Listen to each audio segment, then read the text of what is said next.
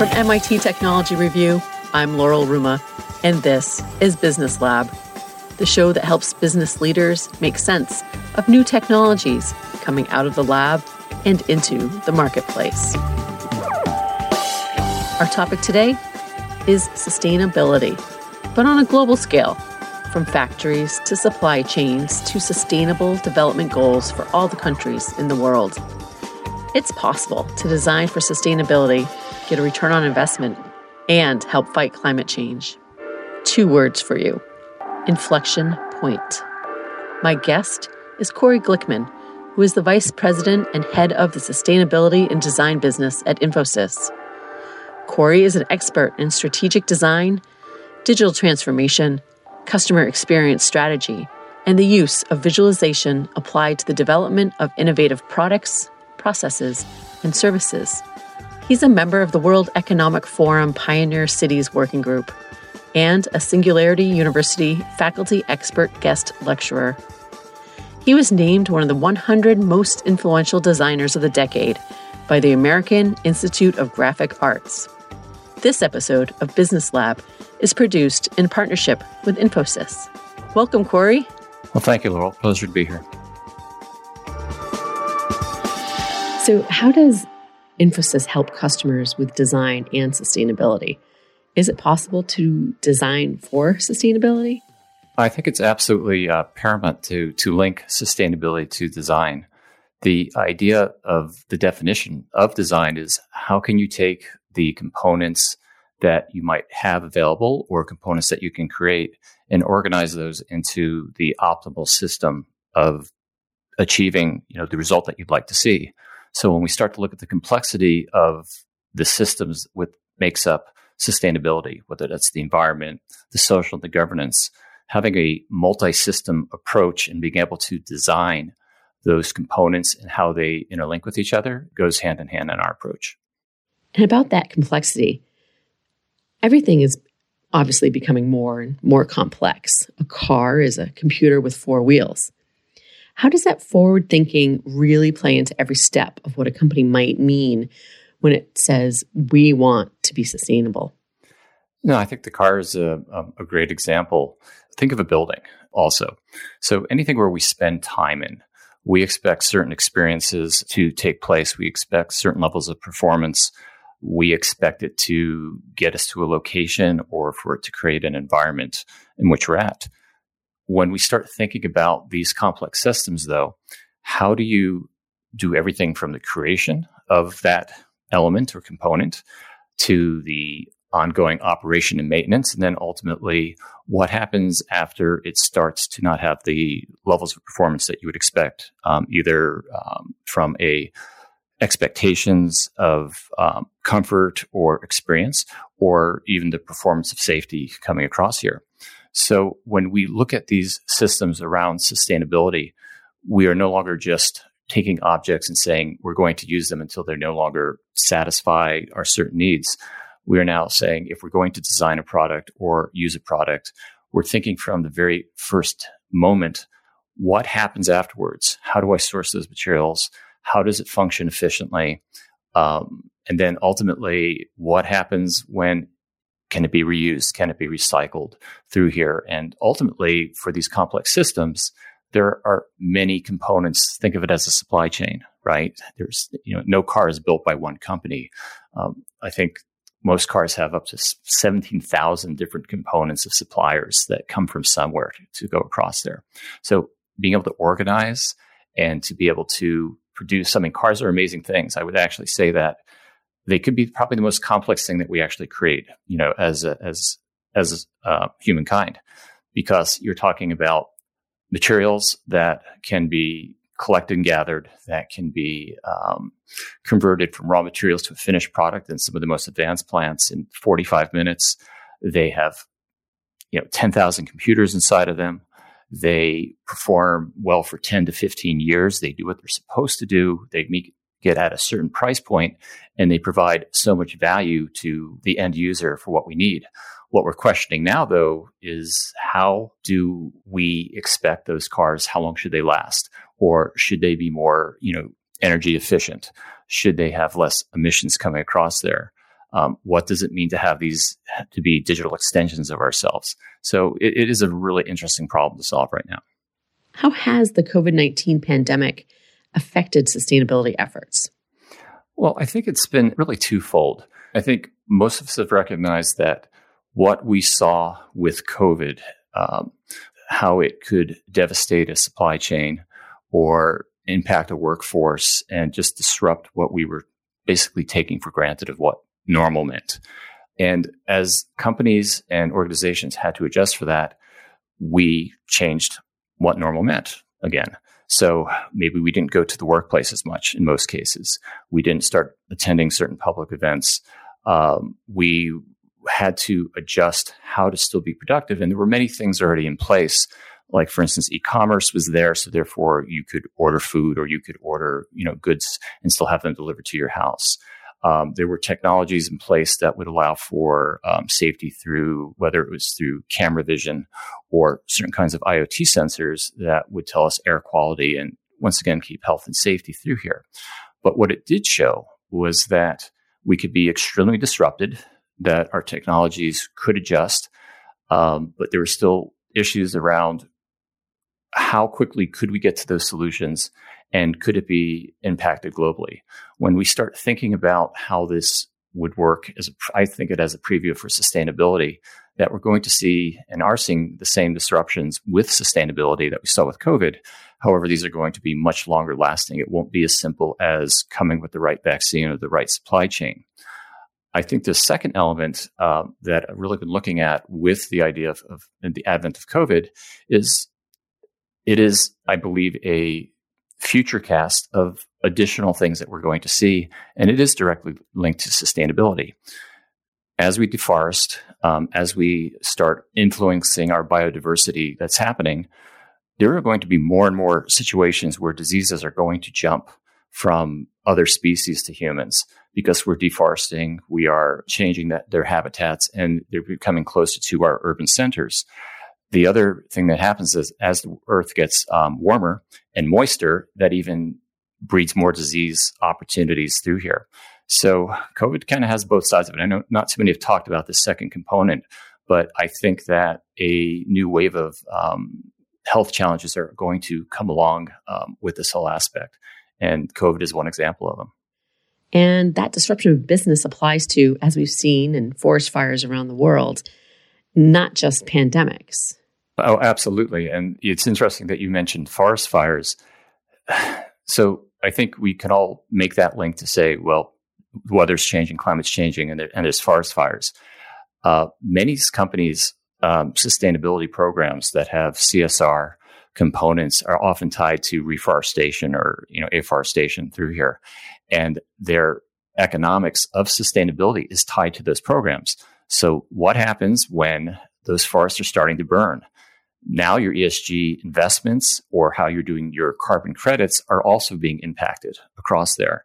So, you know, some very large companies have tied to say that they are closer to carbon neutrality or have made these big inroads, but they're tied to forest. But if these forests start to go away, then that whole dynamic starts to change for their company and their economies also. Excellent. That leads us to what are some of those practical measures that enterprises can implement when they're trying to create a sustainable framework? So that's a really important concept for, for me is this idea of, of practical frameworks and, and practical actions. I'm fortunate enough that um, I work within an organization at Infosys where we've been carbon neutral now for uh, for two years, and we've done so. It's a fairly large organization, about $13 billion in revenue, 270,000 people globally in 53 countries. And we are more digitally inclined than we are, say, materialistic because we provide technology services, digital transformation components, but we still have 50 million square feet of buildings. We have lots of transportation, and then we have our whole supply chain coming across there. And we were able to achieve our um, carbon neutrality through a commitment over a 10 year period that said we were going to take X amount of 10% of our carbon out year over year. And that was our 10th anniversary uh, two years ago. And, and we pretty much were able to stay on schedule. And I think what's interesting about it being practical is this. We said we could do this through technology. We could do this through understanding our governance and change. And we could do this through cultural adoption and, and, and communication coming across here and setting our targets. When I get to the technical aspects of it, it really came down to two technical components that we really strived for. And then third was a culture one. So the technical one was saying, what are all the assets that we have and how can we optimize those assets to be as efficient as possible, to be produced as low carbon as possible? And whether that's buildings or IoT devices or robots or things that we use within our world here. The second aspect was what could we do with energy transition and transmission? Starting to create large solar fields where the environment would allow us to do this. A good example would be in the Bangalore region, where we have one of our large tech cities. We've created a 60 megawatt field that are all solar panels. And we also designed and created robots that are solar powered that do the upkeep and maintenance of these panels. And then we've installed artificial intelligence inside of these robots so they can basically predict the weather or they could recognize if a panel in that system is not working properly. Is it an anomaly or is there something seriously wrong in those systems? And we do this through control centers. The third aspect, though, is really the idea of what could we do around the local communities.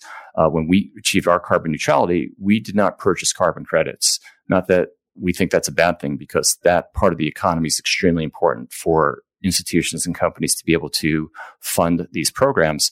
But we felt that we could create jobs, we could create new environmental um, and economical impact in the areas where we could implement solutions. Um, so we have impacted hundreds of thousands of families in those local communities, and we have several programs like that, and, I, and other companies do.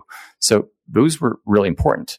And to kind of sum up is this: if we could do this in say 10 years and knowing the technologies that we knew starting 10 years ago and as they evolved, as we look and work with companies and we say, we can take starting out with your data and understanding data and understanding both your physical and your digital technology components, we could probably solve 50% of what your goals are in a five to seven year period based off our own experience of what we've actually have done for ourselves and have done for, for many of our partners and clients across there. So there are frameworks of existing technologies today that when you couple with the fact that the need for sustainability will exist for at least the next 50 years from a business case perspective. Therefore, we know those investments and ROIs will come to return beyond just the social and the health aspects. And third, that the culture is ready now for this. It's just the fact that everybody's kind of a different stage of are they ready for it? Are they willing to make that investment? How will they measure those values?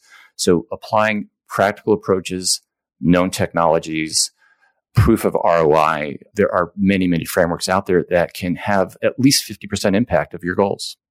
That's amazing. So you mentioned a cultural shift as a company, right?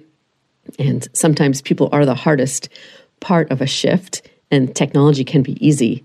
What advice do you offer to a company that's trying to culturally change to be a sustainable or sustainability first type company? First of all, you said it absolutely right that cultural change is extremely complex, right? And most companies have gone through programs of cultural change, whether it was through digital transformation or even COVID policies, right? Everything is how do I change culture and, and, and where does that reside across there?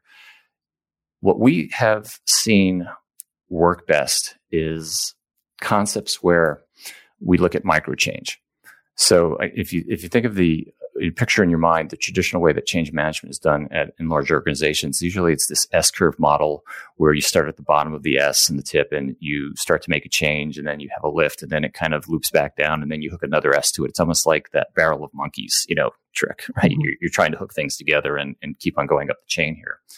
When you look at micro changes, things that can be done in six weeks period, eight week period across there that have tangible proof of concepts that can be measured, that can be done at different levels. And these would be different formulas depending whether you are the governance factor or if you are at a uh, project factor level or if you're an HR factor. But this idea of lining up micro changes that are provable and measurable, we have found to be extremely um, valuable across there. Of course, the standards around communication, continuous learning uh, is extremely important through here. But we find that where the advantage is with sustainability is there's very few people, if anybody on the planet, that'll, that'll say sustainability is not a good thing, right? So at least you have that part of the argument one. you usually have to go into can I afford to do this or can I afford not to do this is, is also a question. And it really becomes a model that goes back to uh, we call value realization. So ultimately, for businesses to make that change, for that top leadership to really make the investment, they're going to say, when is my return on my investment? What do I gain from this? What do I lose from this? And there's this whole idea of exchanging value in the business, exchanging value in how you do things. Um, we call it single bottom line sustainability, where I look at the single bottom line of all those elements and I start attaching sustainability to it and I start looking at changes of value. And then I can build a business case for change. And then it's a matter of rolling that out and getting the buy-in across there. It's, it's a really fascinating science. Um, the last mental model that I'll kind of, that we've seen that I'll kind of put in, in viewers um, or listeners' heads is this. Think of it like an hourglass. So at the top of that hourglass, um, you have senior leadership that gets this. They understand this is the future. This is the economy. This is, it's also the now, right? It has to take place. And we're finding that that leadership is extremely competent. Unlike, um, let's say that past waves that people weren't very competent, but there was often this technology learning curve to say, well, what will this technology do for me? How will this give me, you know, good business, et cetera? How will my partnerships work? We're finding that this generation of individuals and leaders in sustainability in these organizations are not just very technical savvy, they're also very savvy in building companies and making change happen. So we know that is, is very good. And then at the bottom of the hourglass, there are lots of pockets of excellence that can enable things to take place. And that is very good. But in the center, there's kind of this pinch point, um, like in the center of an hourglass, it says, what's holding me up? Why why can't I make that whole organization go here? And that could be through partnerships, it could be through governance rules. There, there's a bunch of reasons of why that's tight. And I think that there is not enough focus to how to unlock that right now. Many companies, many partners, many governments will talk about we need to do this. Here's the benefits for here. Here's even enabling technologies and, and so forth. But how do you convince that population to buy into it? And how do you um, get that to become something that becomes a continuous new norm for us. That I think is a fascinating science and it, it's a big part of our practice. I like that idea of incremental change. You have to keep trying it in various ways. It's not just all one and done in one shift. So, there are obviously obstacles that enterprises need to expect when integrating sustainable practices. What kind of approach do enterprises need to think about when they have legacy systems? So that's a um, really good question because I think it depends on certainly what type of company or institution that you're talking about. So um, if you are a large materialistic company that produces lots of physical things, has lots of carbon in it, and those companies are absolutely vital for how we live and exist, they have a much bigger issue to solve, right? Because they're always going to be producing carbon. They're producing, you know, they need tons of energy. They need the ability of, of raw materials and they're able to have to work down a huge supply chain, you know, through here. But if we don't have these companies, we're not going to have much, you know, in, in our lives to, to exist, to be quite honest. And then there are companies that are more digital, right? So they have a different set of problems to solve. Maybe it's about how much cloud servers they're using or you know the kinds of interactions and how they produce code and provide services.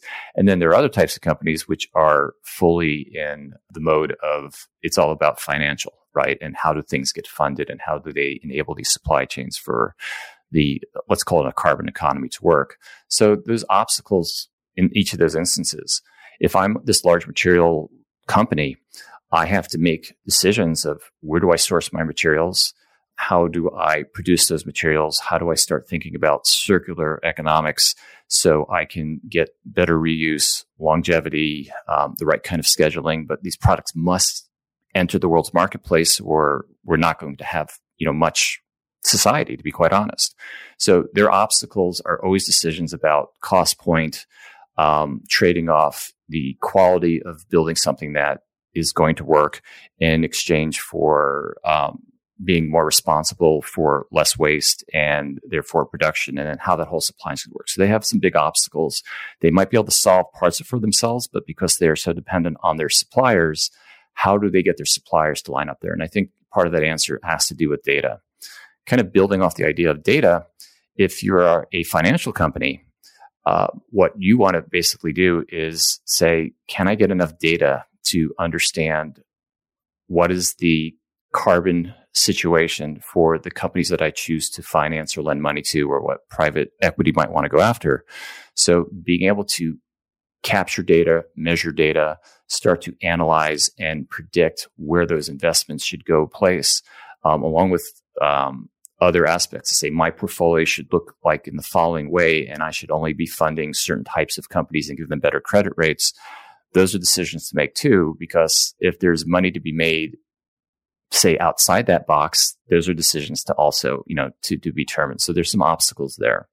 If I'm a digital company, the obstacles are going to be we are moving more and more towards digital uh, with the new meta you know idea coming through that means even more computer power and more folks and participants you know using more computing power across the way and maybe not relating as much to the physical space outside of there there's obstacles because companies are going to see that there is you know great opportunity in delivering digital transformation and providing server technologies and cloud and that's just going to grow and expand and, and edge and 5G and, and all of these areas, they will look at sustainability for the technology, but it's going to be more rampant to rush to say, how quickly can I get into that marketplace and become a leader, you know, in these new digital areas? You touched on this earlier, but also the need to balance business requirements like the return on investment. So, what does the return on investment look like for implementing sustainable approaches and technologies? I'll give you a couple of examples here because there there'll be some variations on how to look at it. So so one area to to think about is is the built environment. So that would be the buildings um, and and and by extension our cities, and bring that up for two reasons. So buildings are either brand new or they are going to be retrofits. And why buildings are so important, you know, 90% of the population lives in cities the built environment actually accounts for 40% of all the emissions and, and, and, climate change issues. So that's everything from the planning to the actual creation of, of the, of, of the structures and then the, the ongoing operations through there. So we've got to solve for this because if, if we don't solve for this, it's, it's a big issue, right? Because we can do everything else, but if you're missing 40% of the solution, 60% is not going to get us there, right? So when we come to buildings, if you're going to retrofit a building or if you're going to create a new building, generally the return on investment for a more sustainable component or building is generally somewhere between one to three years that you can actually start seeing that return on investment um, in a pretty tangible uh, way. So that is something that we always advocate as you optimize and, and come across there. I think from an investment uh, perspective, if we're looking at the financial markets uh, with return on investment, there's a lot of mixed messages that are happening there, right? So everything from, well, what does cryptocurrency combined with blockchain mean if we're going to do sourcing, you know, down a supply chain? It's extremely volatile right now. Um, the idea of ESG investing is continuing to grow. There's certain risks that are involved, but we do know that's the future. And we can see companies that do this certainly outperform and investors who actually um, go in this direction. Their portfolios do better too. Where it becomes a bit of a risk, though, is because it's now so closely associated and continue to be with cryptocurrency, and the market's not fully understanding that yet. Um, there is some risk involved across there, but you could see pretty large returns um, on investment through here. And then I think for the real question comes down to if you're not a mega company, a tier one, or if you're not one of these large banks, but you're a tier two or a tier three, which are absolutely vital because most of the most of the businesses and companies um, that make up our supply chains are are that level. Um, it's harder for them to invest, and it's harder for them to get the right technologies. It's harder for them to be able to put people resources or data resources against there, and they're the ones that are, are at risk just you know equivalent to very wealthy countries versus maybe countries that will not have as much wealth in order to um, make the adjustment. And kind of going back to the COVID idea, if you don't solve it for all, and you leave pockets where there's um, holes in your in your wall, then variants are going to keep on coming up that are going to continuously challenge the overall supply chain model. And once again, we're not going to get there. So it is really, really interesting. I don't know if you've noticed it, but I've seen a behavior pattern where there'll be governments, which I fully believe have the best intentions, you know, for their own people and societies that will set up regulatory and they will go ahead and do what they feel is best to do for those countries. And they'll set these deadlines and they'll make agreements.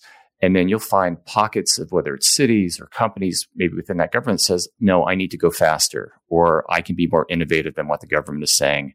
And then there's big opportunities for return on investment there, you know, by going faster or going after a technology, bending the rules a little bit. Um, there are ways in order for this capitalism kind of approach that invites innovation. Speaking of that kind of innovation and perhaps going faster than regulatory rules allow.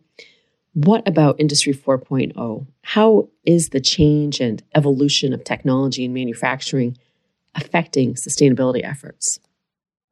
Yeah, I think there's a huge match uh, for Industry 4.0, and as we talk about sustainability. So, you know, if we think about it, it's really a more conscientious use of, of natural resources. How do we have less waste? Um, can we take those lean ideas and processes and put those into the life cycles of machines and equipment, you know, longer systems. I, you know, there's always this idea that says, do I build a product um, that lasts longer and therefore doesn't need to be replaced as often?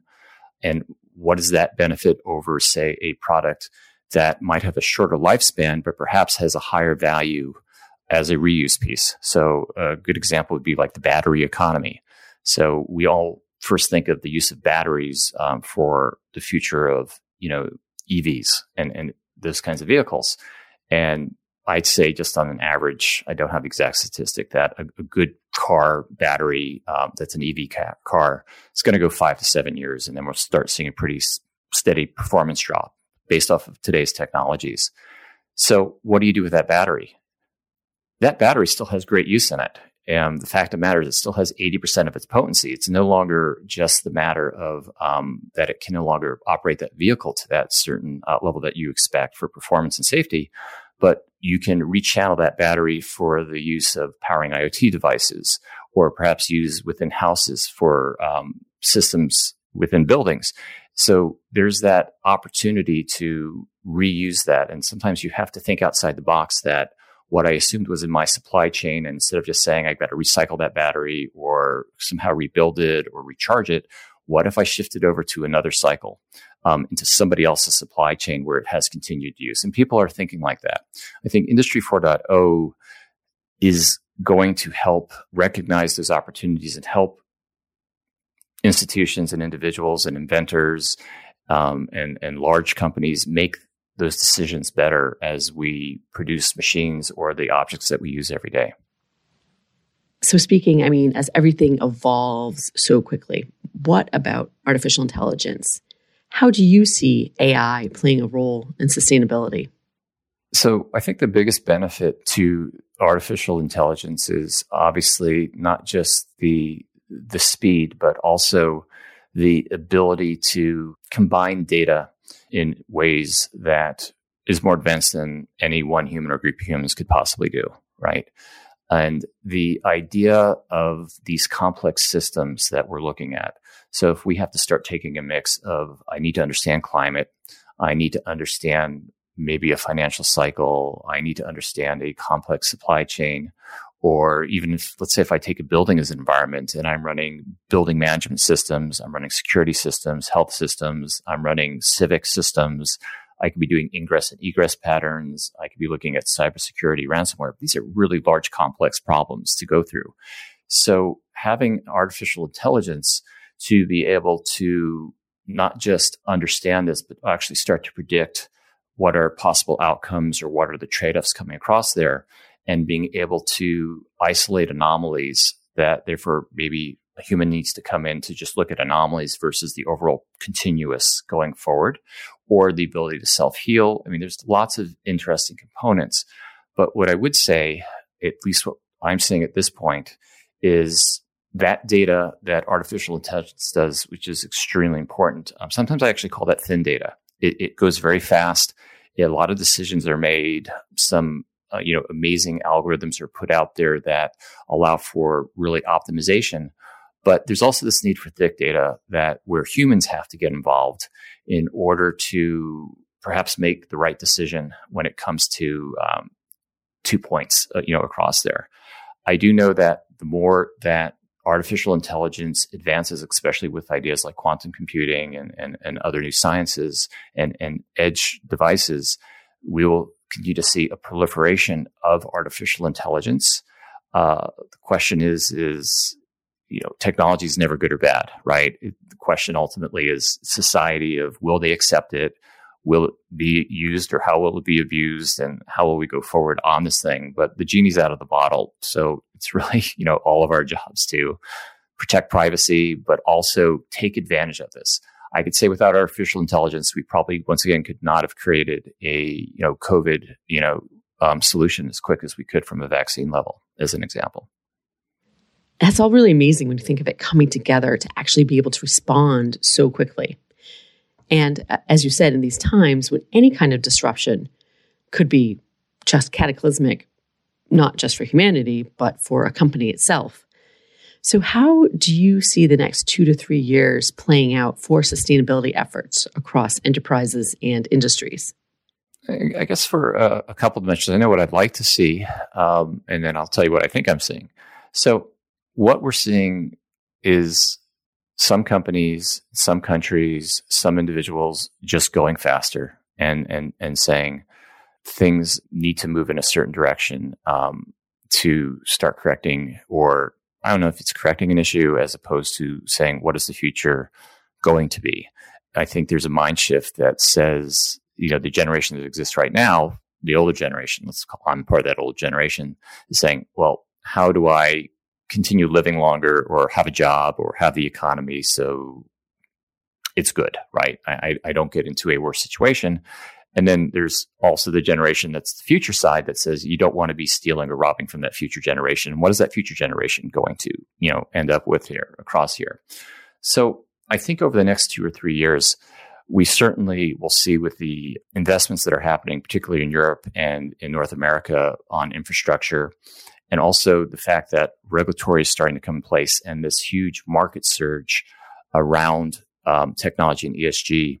That for the next three years, you will see lots of investment. You will see countries or businesses that want to be leading in this because they see an advantage coming across there. And that's a benefit because if some companies or some countries can prove that things can be moved in the right direction and that it will not harm the economy, but only boost it, then you will see others have to move along in that direction also.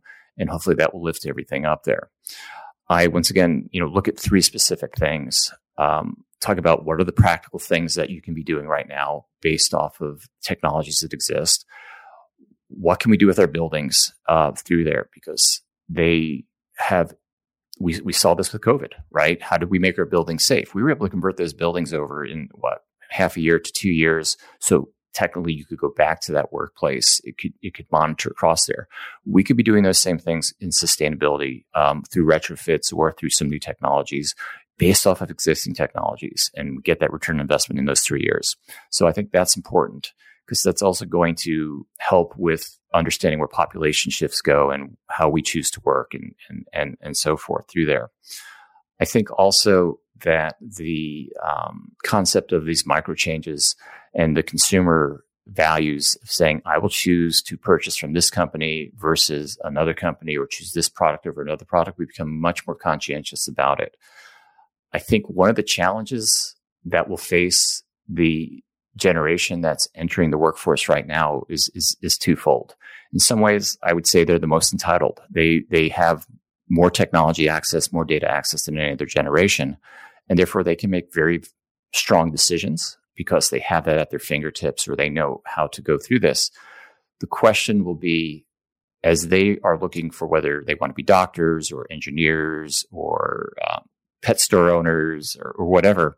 How does sustainability work into what they're doing? And I think they're all asking this question right now. We do quite a bit of work with different schools, and that always comes up of saying, I was set on this one career. I'm now highly interested in sustainability. Do I get a career in sustainability or do I get the career in what I'm looking for? So I think that's really hopeful that the generations are saying, this is just going to be embedded or this is how I'm going to, to think across there. Um, at the same time, I think that it will be very, very challenging because of the amount of knowledge that is out there. Um, there's going to be some hard decisions that are going to come across. Give you an example. Let's take decarbonization. So we all agree that we should be choosing energies that are renewable as much as possible um, to move in the right direction. Different companies or different countries have different timings across here, but where that could happen. Should it happen at the government level that is supplying your energy and therefore they can regulate it? And therefore you're pretty much guaranteed that if those regulations in place, decarbonization will take place in those communities into those businesses. Or do you put it in the hands of the private companies that are using that energy to say, would they'll take responsibility for decarbonization?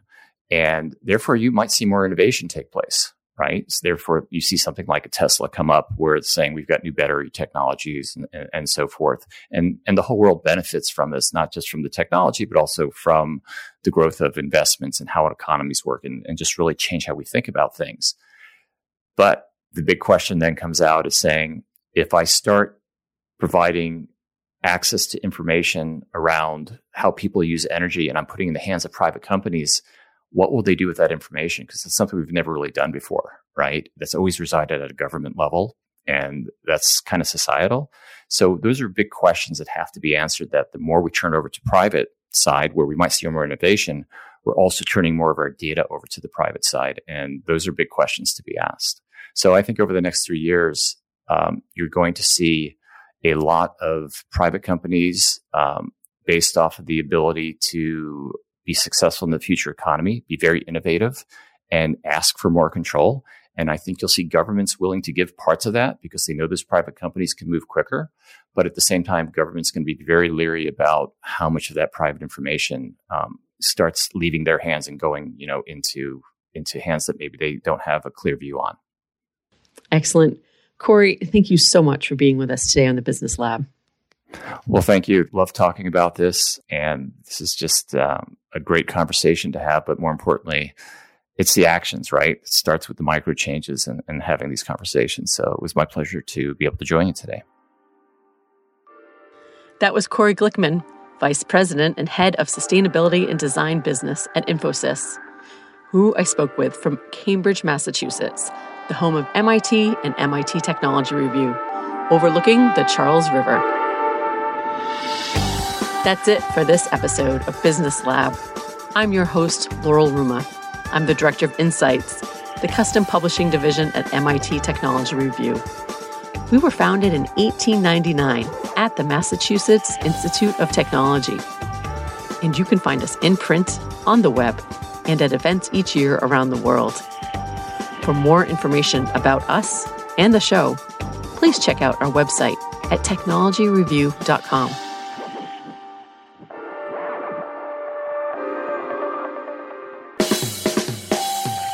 This show is available wherever you get your podcasts.